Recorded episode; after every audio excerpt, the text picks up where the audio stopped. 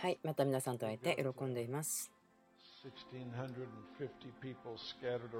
650人ですね、何か所もの場所に行って、えー、アウトリーチに行きましたけども、それが45カ国だと思うんですけれども、45カ国でよかったんですね。えー、素晴らしいですね。多くの人がここにあいないので、皆さんがここに座る場所がありますね。考えてみてください。人々が今、申請して何百人も何百人の人が救われていること。そのチームが行った時ですけども、どこで集会が始まり終わるのかわからないんです。飛行機に乗るということも教会の集会ですから、そして飛行機の中でも奇跡があったり、すごく楽しい時間になっていると思います。ですから皆さんがこの多くの証を聞くことができるようになるといいなと思ってます。何かオンラインで見ることができる、聞くことができるといいなと思うんです。 School of Ministry の生徒さんたちが伝道から帰ってきた後に彼らのレポートを聞きますけれども、普通ではない非常に大きなレポートをたくさん聞きます。もう数はあまり覚えてないんですけど、大体20人ぐらい目が見えなかった人が癒されたり、この学校が人数が半分だったぐらいの時にそのようなことが起こりました。その耳が聞こえない人が見えるようになったり、私が知っている限りでは1人ですね、蘇りがありました。え赤ちゃんが事故によって亡くなってしまった時に、えまたそこにえ看護師さんも一緒にいたらしいんですけどもそのチームの人がそれを見て生徒さんが行って、え死んでしまった赤ちゃんの寝ておいて祈った。そしたら主がその赤ちゃんを蘇らせてくださったと言いますからそしてその赤ちゃんを連れてお母さんに渡した。でもちろんですねお母さんもそこで新しく生まれ変わったんですけども。そのようなことが本当に世界中で今起こっています。そして神様はそちらにもいるけどもここにも同時にいるんですね。すごい驚くべきことだと思います。神様は唯一のま同時に多くの物事をすることができる方、完全に100%の注目をどこかに当てるけども、他のところにもその100%することができるということです。その大体300、400万ぐらいの必要が満たされて、チームが送られていきましたから、そのことを感とします。何千人も救われて教会がインパクトを受けることそれはすごくもう十分な価値があるなと思います。主私たちはそのことのために本当に感謝しています。いくつかのために祈りたいことがあるんですけれども。え素早く祈れると思いますけれども。はい私たちは今日は、え事故に遭った人たちの怪我というところに対して祈りたいと思います。スポーツとか、どっかから落ちたとか、え自転車とか自動車とかバイクとか、そのようなものですね。どのようなものであっても、え脳震盪とかその影響があった人。そのこと多くの人たちが癒されていますけども私はまあ実際は数えるのやめたんですね。78年ぐらい前に。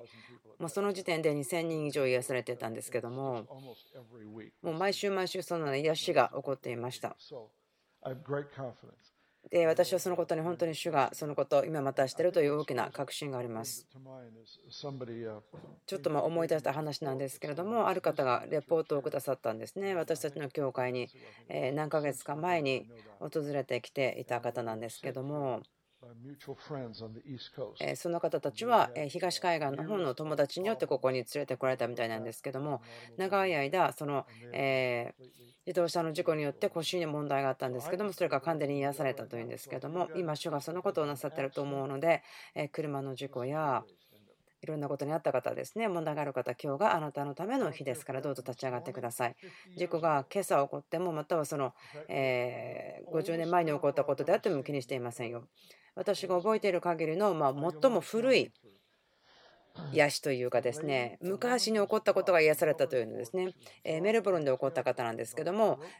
赤ちゃんの時に落とされてしまって尾てい骨に問題があって腰の下のところがいつもこう奇形のような状態だったんです。赤ちゃんの時に落とされました。でも彼女は72歳の時に癒されました。怪我をした72年後に完全に癒されたんです。ですから自分がま見た奇跡のあの一番大きな昔に起こったものが癒されたというのはそれなんですけども神様今あなたがとても大きなことをこの人たちにされますね。あなたがイエス様を信じていて、あなたが今立って祈りを受け取るという立場でないならば、あなたはもう祈りのチームの中に入っていますから、今その立っている方にその体のどこが痛いんですかと聞いて祈ってください。今そのアイベテル TV とかで見ている方であっても同じようにしてください。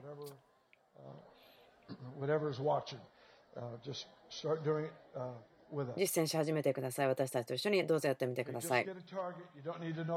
その全部ストーリーを知る必要はないので、そのターゲットだけ、必要なことだけ聞いてください。セラ様、どうぞ来てください。大きな力を持ってどうぞここに来て回復してください。体を回復して、イエス・キリストの皆によって祈ります。どうぞあなたがもう一度やってください。骨を正しい場所にまた動かしてください。壊れてしまって正しく成長しなかったところに成長させてください。その金属が入っているところ、その金属がなくなるようにしてください。オリジナルパートで必要な場所に新しく入れてください。関節が痛い、関節炎が入ってきたその首とか膝とか、それ今、その関節炎イエスの皆によって叱ります。その首の後ろにあるその痛み、イエスの皆によってあの取りな取り去ります。その関節炎というのは多くの場合その昔あったその事故のところに来るんです。それはフライが何かその死骸に寄ってくるようにそれらのものをイエスの皆によって打ち砕きます。イエスの皆によって打ち砕きます。そのトラウマの例ですね、事故の時に入ってきたもの、それを取り除きます。今祈ってる人たちも自分自身で今癒されてますね。それはとても楽しいことです。主を感謝します。祈りを受けた方はどうぞみんな体のチェックをしてみてください。祈られた方はチェックしてみてください。例えば過去に動かすことができなかったように動かしてみるとかそのどのような問題があったのかは気にしないんですけどちょっと動かしてみてくださってあなたが癒されたと分かったらどうぞ両手を上げてみてください。それによって私たちがそれが分かり一緒に喜ぶことができるんじゃないかなと思っています。そちらとそちらとそちらとどうぞ手を挙げてください。他にもそこにもそこにも。そこにも主を感謝します。すぐここですね。はい、そしてイエス様は盲人の人を癒すために2回祈りました。覚えてますか？ですから、最低でも2回は祈ってあげるのいいかなと思います。もうすでに癒されているならば、またそれがなくなっちゃうと困るので、あの祈らないでいいんですけど、100%癒されたでなければ、どうぞ祈ってください。もう一度祈ってください。1分か2分でいいですけれども、どうぞ祈ってください。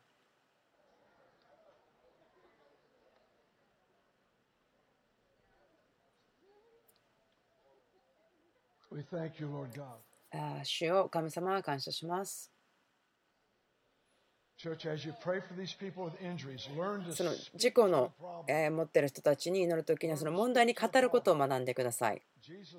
問題を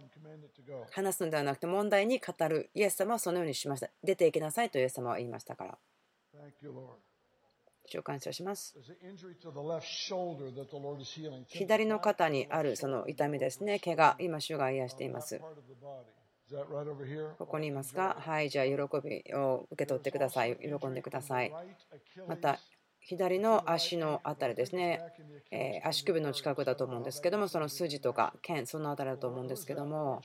え主がその部分を今、回復してくださってますから、どうぞその部分をえ動かし始めてください。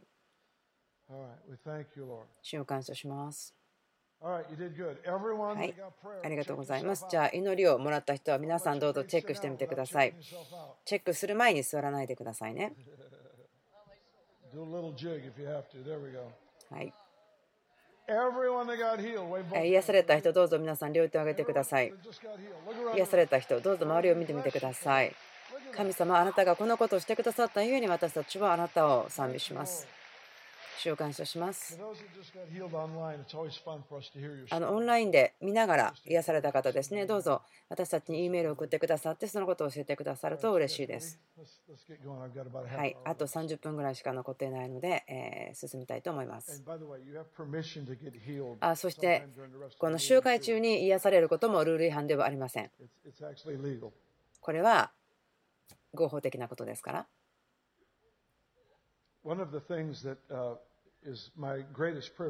私がすごく大きな特権だなと思っていることはいろいろなところに訪れて違う流れ違う教団違う組織の方たちと共にいてそして働きの違うやり方ですね。その力を見ることはとても楽しいことです主が彼らに与えていることを見ることは私の喜びであってまたその変化プロセスの中で違う文化や歴史がありますね。とても興味深いことです。違う教会の文化の中に入っていくのはユニークなことだと思うんですけども私たちがこの場所である程度の年月に一生懸命していることはとてもまあ強く影響を与えていることというのはそれは私たちがえ敬うことをするという文化を作ってるんですね。その弱さを見てつまずいてしまうのではなくて彼らが誰かということ。そのすでにある力を喜ぶということ。私たちまだ完全ではないけれどもとても重要なものとして見ています。そして2つ目は私たちが自分たちの価値ですね。まだイエス様を知らない人をどのように見るかというその価値のためにすごく働いています。それはその人たちが主を知るための道具として価値を見てお友達になってとかではなくて本当に誠実にその方たちの価値を見ることができるということです。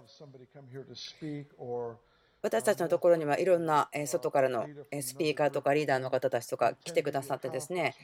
カンファレンスに参加したりまたは人々が何ヶ月かいっぺんに滞在するということですけども他のムーブメントのリーダーとか教会のリーダーの方たちが来ています。そのことによってこの文化に彼らが親しむためだと思うんですけども私がほんの少しですけどもちょっと経験したことがあります。ある人たちが来てくださってそしてすごく大きな尊敬とか、えー、敬う、そのことを私にしてくださるんですけれども、でも私が気が付いたのは、ある方たちは私に対してはすごく尊敬をするんですね。その誉れを払ってくださるんですけども、私のスタッフを同じようには取り扱ってくださらないということです。私、それ気がついた時に頭でしっかり覚えているようにしようと思うんですね。それは、三国がまだ影響を与えていないということです。本を書いたり、またはそのビジネスのリーダー、そのような方にあの誉れを払うのは簡単なことですので、でもそれはもうなんかもはや権力争いのようなものですよね。リーダーとかタイトルがある方にえ親切にするということ。でも本当にそれ私たちが権力争いとか自分が何かを得るためにするのではなくて本当に誠実に人々に誉れを与えるということを語る時だと思います。私がそのいろんな場所にいた時に人々は私を本当に親切に誉れを払ってくださるんですけどもその受付の方にはすごく失礼な態度を取るとかそういうこともあります。いつも起こることではないし本当に少しの経験ではあるんですけれどもでも私たちにとってはそのことがすごく重要なんです。なぜならばそのことが主が私たちを導いてくださっているという方向性に関してつながりがあると思うんです。主が立て上げているのは私たちが違う見方を持つということですね。今までは普通であったけれども今は違うように見ていますというところ。そのつながりがある聖書活動というのはマタイの16章なんですけれどもたまにその話を私しますけれどもマタイの16章ですね。その何を考えるかということの土台のところだと思うんですけどもここでイエス様が自分がもうすぐ十字架で死にますよと言うんですけどもペテロはイエス様を引き寄せて勇み始めたと、まこれは愚かな例だと思うんですけれどもあの私のアドバイスは神様をあの勇めない方がいいと思うんですけどということですけれどもでもペテロはイエスを引き寄せて勇み始めたと書いてありますでもイエス様はこう言うんですけれども下がれサタン下がれ、サタン。その自分の右の手だった人に呼ぶのにすごく面白い呼び方だと思うんですけども、下がれ、サタン。あなたは神のことを思わないで人のことを思っていると書いてあります。あなたの思いは神様のことでいっぱいなのではなくて、でもあなたの思いは人の思いでいっぱいですというふうに言っていますね。あなたの思いが神様の領域、御国のことで満たされているのではなくて、あなたの思いは人のもので満たされている。ですから、下がれサタンと言ったんだと思うんです。あなたは人のことで思いがいっぱいですということ。人類がもしキリストを中心に置くことがなければ、その本質というのはすごく悪霊の影響を受けたものになってしまう。人と取り扱う時に必ずその悪霊と霊的な戦いがあります。ですからイエスはここで私たちが今日見る御言葉のところで取り扱っているのはその考え方、態度、そして視野ということです。イエス様が人々の人生を全く変える、そのトランスフォームするために言ったのは悔い改めなさい。それはあなたの考え方を変えなさい。神の御国が近づいてきたからあなたの考え方を変えてくださいと言っていました。イエス様が作りたい人々は天の考え方といつも同じように考えることができるような人々だと思います。考え方、あなたが考えるものとか考え方はあなたの前の霊的な領域に影響を与えます。そして私たちがその薄い点と呼んでいますけれども、そのような領域を作ることを助けます。ポジティブシンキングの力とかではないんですけれども、霊的な領域に変化を与えるものです。はい、えー、聖書、マタイの18章を開けてください。はい、マタイの18章。今日はすごく多くのことを言いたい日なので、まあ、半分ぐらいまで喋れればいい方かなと思ってますけれども、大体半分ぐらいですね。マタイの18章のところからですけども、少しだけ喋って、その説明をしたいと思います。マタイ18章10節あなた方はこの小さい者たちを一人でも見下げたりしないように気をつけなさい。誠にあなた方に告げます。彼らの天の見つかりたちは天におられる私たちの父の御顔をいつも見ているからです。もう一回見ましょうか。あなた方はこの小さい者たちを言っていますね。注目してくださいと言っています。見下げないように気をつけなさい。この見下げるという意味は人の価値を小さく見るということです。ですからここはあなたがどのように他の人のことを考えるのかというふうに考えています。ここでは特に子供というふうに使っていますけれども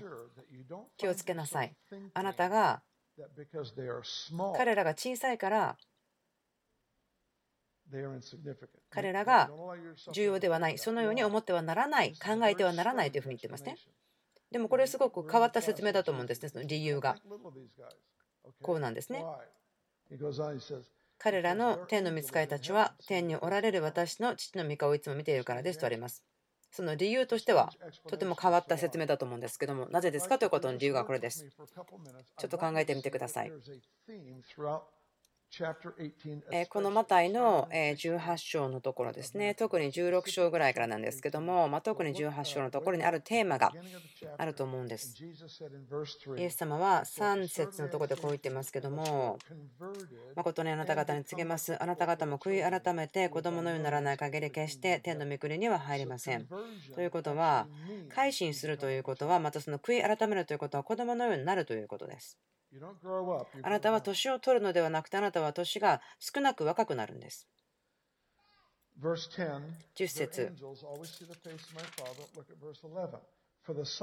彼らの天の見つかいは天におられる私の父の御顔をいつも見ているからです。人の子は失われているものを救うために来たのです。これは考え方に対して神イエス様語ってますけども、12節あなた方はどう思いますか？もし誰かが100匹の羊を持っていて、そのうちの1匹が迷い出したとしたら、その人は99匹を山に残して、残った1匹を探しに出かけないでしょうか？そしてもしいたとなれば、誠にあなた方に告げます。その人は迷わなかった99匹の羊以上にこの1匹を喜ぶのです。このように、この小さい者たちの一人が滅びることは、天にいますあなた方の父の御心ではありませんとあります。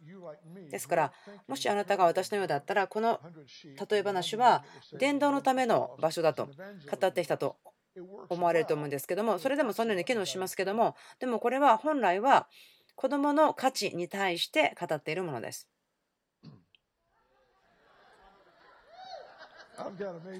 私は皆さんが一度も聞いたことないかもしれませんけど素晴らしいニュースがあります。子供の価値の話をしていますね。そしてもしいたとなれば誠にあなた方に告げます。その人は迷わなかった99匹の羊以上にこの1匹を喜ぶのです。このようにこの小さい者たちの1人が滅びることは天にいますあなた方の父の御心ではありませんとあります。子供ということで面白いのがあると思うんですけども、あなたがその赤ちゃん、生まれたばかりの新生児を抱っこしている時だと思うんですけども、いやこの赤ちゃんどうやって生きてるんだろうねと思うかもしれません。誰によってこの赤ちゃんが生きているんだろうか。そしてその親というのは何にもできないこの赤ちゃんをどうして愛することができるんだろうか。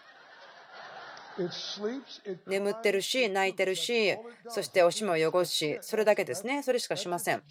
それが赤ちゃんの仕事ですから。そしてでも両親がそのことに対して感じるのは子供はその行為を受け取るために行いをしなくてもいいということです。ですからイエス様がそこでも提案してるんです。この場合では子供としてイエス様が言ってますけれどもこれは御国の原則です。御国においてはあなた自身がそのあなたに対して何もできない人の価値を小さく見てはならない。なぜならば、その人に父を見ている天使がいるからです。ということは、コネクションがあるんです。天とこの地につながります。それはあなたがあなたの周りにいるその弱い人、価値がないとされる人たちをどう思うかということに対してのつながりが影響があるということです。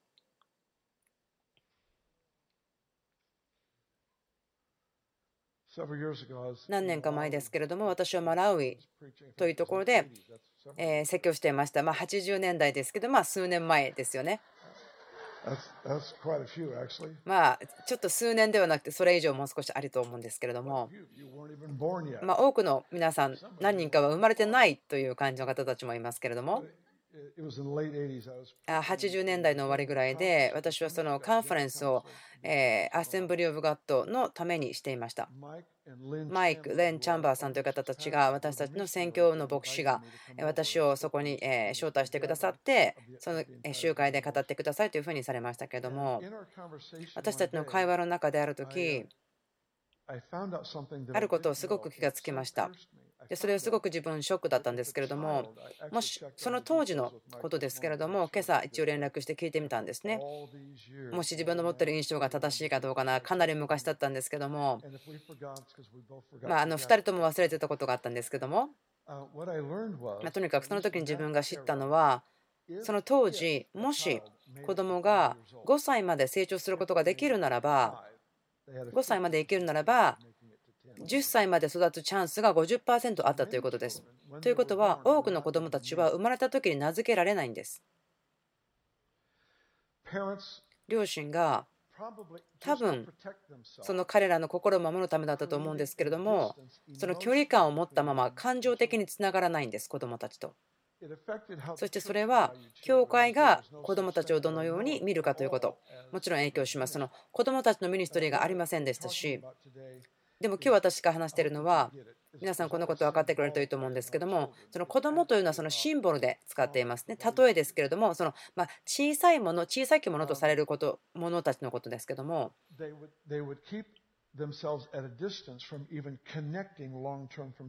その子供たちからその心を離しておくんですね。その人たちがもう心が癒されたらいいなというふうに思いますけれども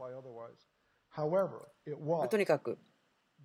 そこには宣教師の方たちがいてそこにそのような問題があるということを話してくれたんです。なぜならばその子どもたちとそのような冷たい関係その心を結び合わせない関係があったんですね。ということは次のレベルに持っていくならばその教会ということも同じような問題がありました。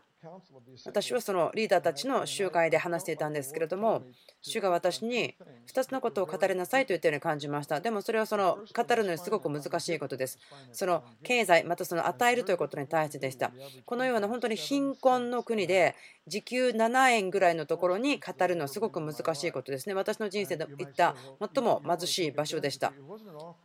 それは私に対しての献金ということではないんですけれども、ただとても重要な神様の本質、性格であって、その場所でその豊かに与える神様ということが示されなければならなかったということです。その神様の作っているその立法とかえそのような教え、それをしっかりと語らなければならなかったと思うんですけども、それはとても強い影響を与えました。そしてまた私はその子どもの価値という話をしたんですけれども、その集会の後で、そのマイクさんがレポートを今朝くださったんですけども、その私が話した後にその子どものミニストリーが始まって国々で広がっていってそしてその後の何年か後には子どもを通してリバイバルが教会マラウイにもたらされたということです。神様は子供を通して何かされたんですね。ディック・ジョイスさんが私たちに教えてくれました。リバベルの時代ですけども、ま25年、30年ぐらい前ですけれども、子供たちは子供サイズの精霊を得るわけではありませんということで、私たちはその基準で生きてきました。そして神が子供たちを通して重要なこと、偉大なことをされるのを見てきましたし、教会の中で私たちはそのことを本当に上手に子供たちを祝ってきた、喜んできたと思うんです。え私、最近ですね、えカンファレンスで出会った牧師先生たちにこの話をしていたんですけれども、もし私がレーディングにいて、あなた方が来ているならば、その1年生のクラスに皆さんを連れていくよ。あなたのことを何も知らせずに、あなたが座って、そして子供たちに、僕の友達だから祈ってくれますかと言ったら、彼らは本当にあのもうシャープな予言をしてくれて、素晴らしい予言をしてくれて、働いてくださって、その子供たちの部屋から目が乾いたままで出る人はいないですよ。いつも神様がすごく深く子供たちを通して触れるので、人々は本当に泣くような経験をするんですと。神様が子供を特別に用いるということ。子供たちというのは私たちが子供にならなければと言われている存在ですから。また先ほどの聖書箇所に戻りますけれども。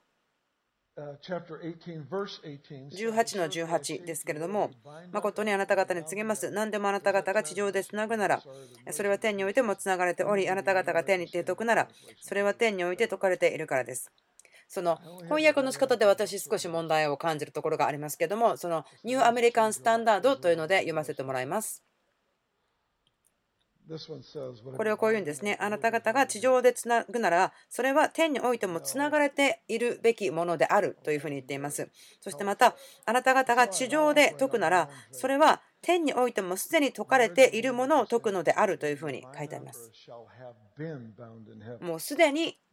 天においてつながれているもの、すでに天において解かれているものを私たちが地上で解き、また地上で縛るというふうに言っています。ここはどういうふうに言ってるんでしょうか？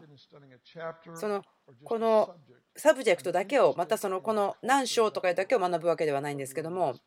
この天の世がこの地を影響するということです。それは個人の価値救われる前の人の価値を見つける信じるということです。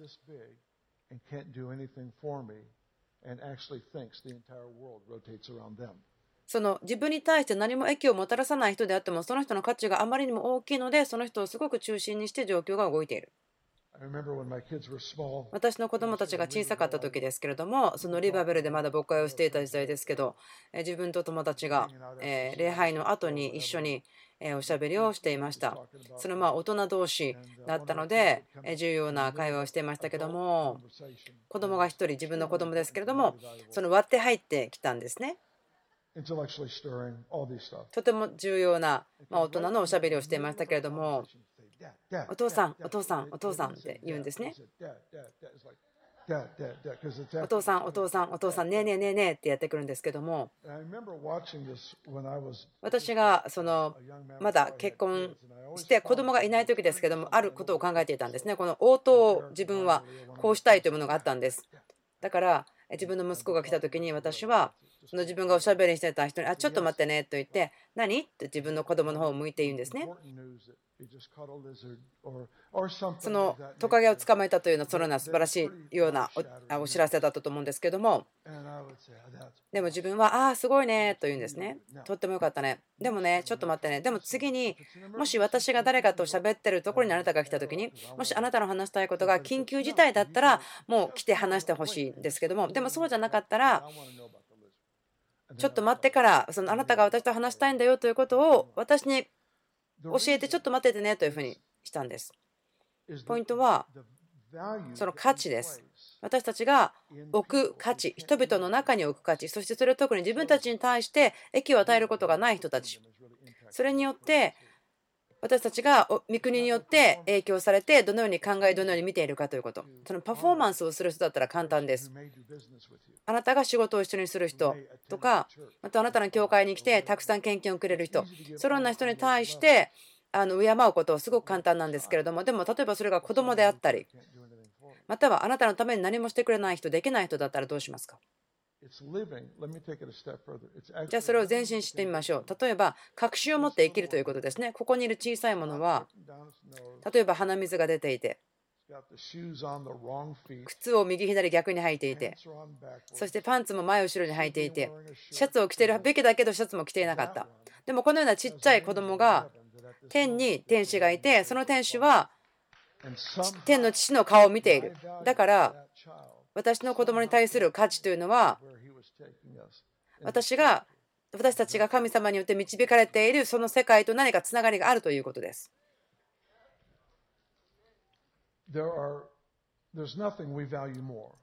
そのオープンヘブン、開いた天というものに対して私たちは本当に大きな価値を持っているし、祈るし、歌うし、宣言するし、またそのために踊りますね。最近私、今週ですけども、ジョージャン・バノーフさんたちと一緒にいたんですけども、彼はすごくあの自由で情熱的でワイルドなんですけれども、こう言ったんですね。もし私があなたのように踊ってしまったならば、もうステージ上に私、体がバラバラになってしまうかもしれません。彼はとにかくワイルドなんです。すごく大好きな人なんですけれども。その価値です。私たちが主の臨在に対して持つ価値、その開いた手に対して持つ価値。そして時々私たちは神様に対して私たちが何をするかということに対して天が開くと思うんですね。礼拝します。そしてもちろん私たちは礼拝を大事にして、もちろん死ぬまで私の優先順位は礼拝ですけれども、神様に誉れを捧げて賛美をすること、私たちの文化、また人生の大きな部分です。優先順位ですけれども、そして賛美の上に臨在が住まわれるのももちろん知っています。ですから天が開くんですけれども、またその主が聖霊様を豊かに注いでくださると、またオープンヘブンも来る。それイエス様が洗礼を受けて立ち上がって祈った時に天が開けたとありますから。でも、何か言わなければならないことがあるようです。天と地を影響する事柄があるんです。それは神様でない方に何かをするということ。なぜならばそのことを個人的に神様が取られるということ。覚えていますか？多分マタイの25だと思うんですけどもこう言ってますね。私たちが人々に対してケアをする。例えば牢獄にいる人とか未亡人とか誰であってもその必要を持っている人を助けること、ケアすること。でイエス様が誰かを見てあなたがそのことを小さなものにしたときに、それは私にしたものと私は取りますよと、イエス様は言いますね。私の友人、えカンファレンスで語っていたんですけども、で彼は教会の後ろの方にいて、お友達と一緒にいたんですけども、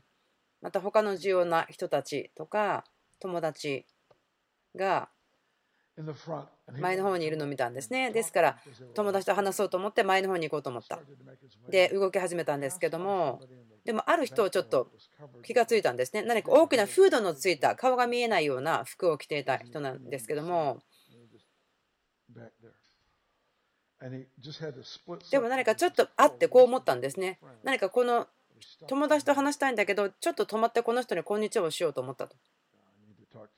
あでもいや友達と話したいけどちょっとこの人に挨拶しないとと思って近づいていたんですね。でこう言ったんですね。あなたが今夜ここに来てくださってありがとうと思ってますよと言ったらそのフードをかぶってる人は頭を上げたんですね。そしたらそれはイエス様であった。でイエス様はこう言ったんですね。そうじゃなくてねあなたが私のところに来てくれたことを喜んでますよと言ったんです。ヘブル書ではこう言ってます。私たちは多くの私たちが気がつかないけれども実は天の見つかいをおもてなししていますよということ。例えばホームレスの人お家がない路上に住んでる人にちょっと食事をあげてみたりとか。この必要がある人を助けたりまたその車を直してあげたり太陽を変えてあげたり。そのような人たちは気がつかないけれどもそれは天からの働き手をまた天を表す人たちを助けてるかもしれない。憐れみの心というのが他の人を助ける。必要のある人を助ける。というのに足りないならばそのまあエキストラな動機をあなたにあげましょうということなんでしょうか。天からの働き手天からのエージェント。ならばあなたはもちろんその方たちを助けたいでしょ神様が敬っている人を敬わないのはそれは愚かなことです。そしてその敬う人というのはいつもそのタイトルがある人ではなくて本を書いた人ではなくてカンファレンスのスピーカーではなくて、パウロはすごく熱心に語っていることがありますね。そして私たちを追いかけていることがありますけれども、お互いのことを御霊によって知るということ。それは神様がその人をどのように見てるかということを知るということ、その場所、見てるというのが、この人が重要である、重要ではない、そういう意味では全くないんですけれども、その人の価値ということですね。神様がその方にどのような価値を見ているのかなということです。で、私ある時ですね、なんで自分みたいな人にその注目してくれるんですかと聞かれたことがありますね。で、私言ったんですね、本当にあなたの上に神様の喜びが見えますよというふうに言ったんです。これは多分、とても強い道具だと思うんですね。私たちが持つことができる強い道具の中の一つだと思っています。この道具という言い方あまり好きではないんですけども、私たちの心を通して神様が働くことができる。神様の心を私たちの心の中でかきたててくださって、その許容量を広げてくださって、その価値というものを何かをすることによってその人が作る前に私たちから与えることによって受け取ることができる。そのような人たちの天使というのは天にいて父の前に立っていてその御顔を見ていると。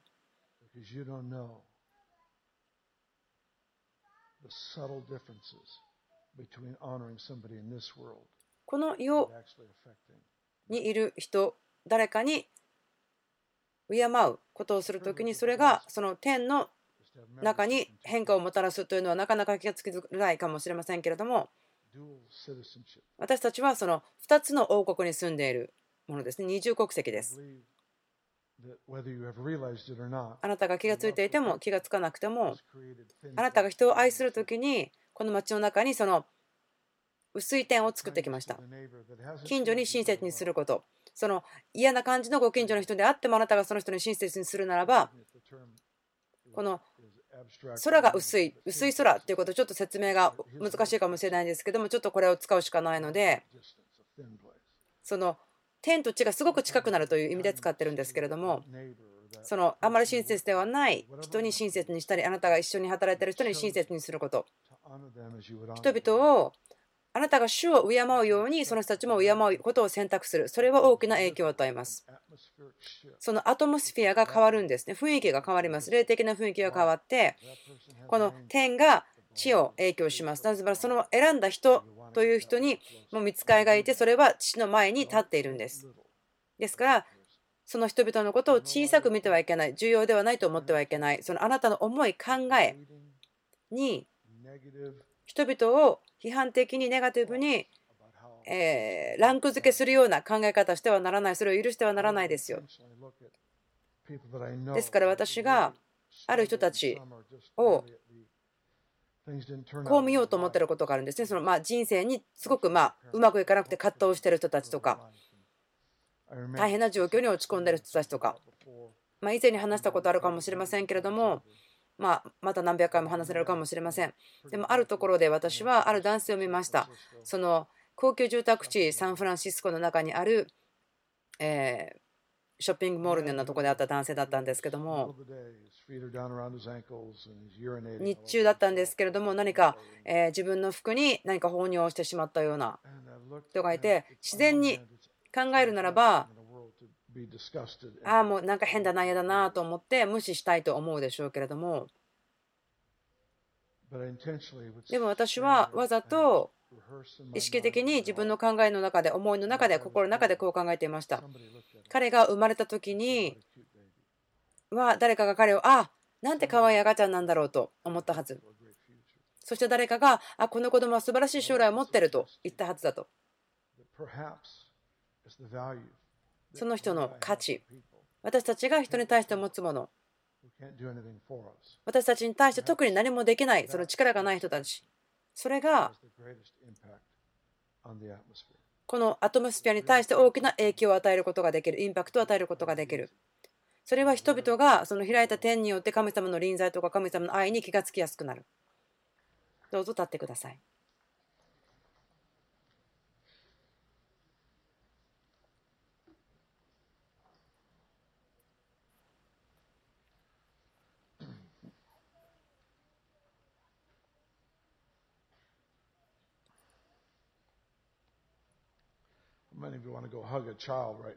今、子供さんたちをですね、ハグしたいなと思ってる人いますか？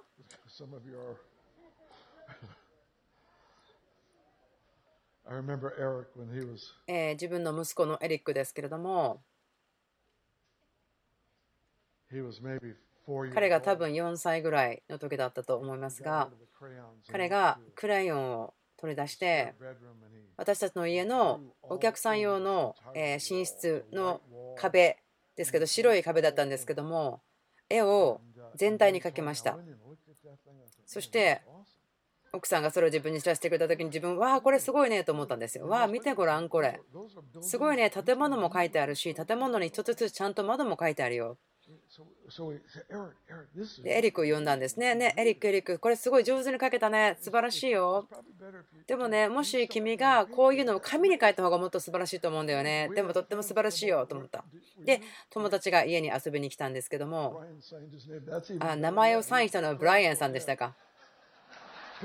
ああ、それを知らなかったですね。まずまるであのエリックが書いたんだけど、ブライアン作みたいになったのを知らなかったんですけども、まお友達が私たちの家に来て、あの食事をしたりしてる時に見せたんですね。自分の息子がやったら見せてあげるよ、すごいでしょうって言ったんですけれども、あんまり自分のゲストたちはですね、自分がハッピーだったほどハッピーにならなかったんですね。こんなに素晴らしい息子がアーティストなんだよっていうふうに言ってたんですけども、あんまりそれ同意しなかったようですけれども、自分はすごく自慢だったんですね、自分の息子がしたことに対して。あなたが小さいものをどうやって取り扱うかというのはあなたがどのような基準で生きているのかというのを示すところです。その人を敬う文化というのがその弱い人にとても強い誉れを与えるということでどのようにそれが実践できているのかが分かります。ですから主よ恵みのために祈ります。その語った中で語られましたけども、解き放たれましたけども、もっと求めます。あなたがもう始めてくれましたけども、この町がもっともっと影響を受けることができますように。あなたの文化、あなたのアトモスフィア、その空が薄い、そのことによって影響を受けることができますように、神様の栄光がもっともっと満たされますように。その人々がご飯を食べていても、お家にいても、今であっても、どこであっても、天のアトモスフィア、天の領域、それが広がっていきますように。イエスの皆によって。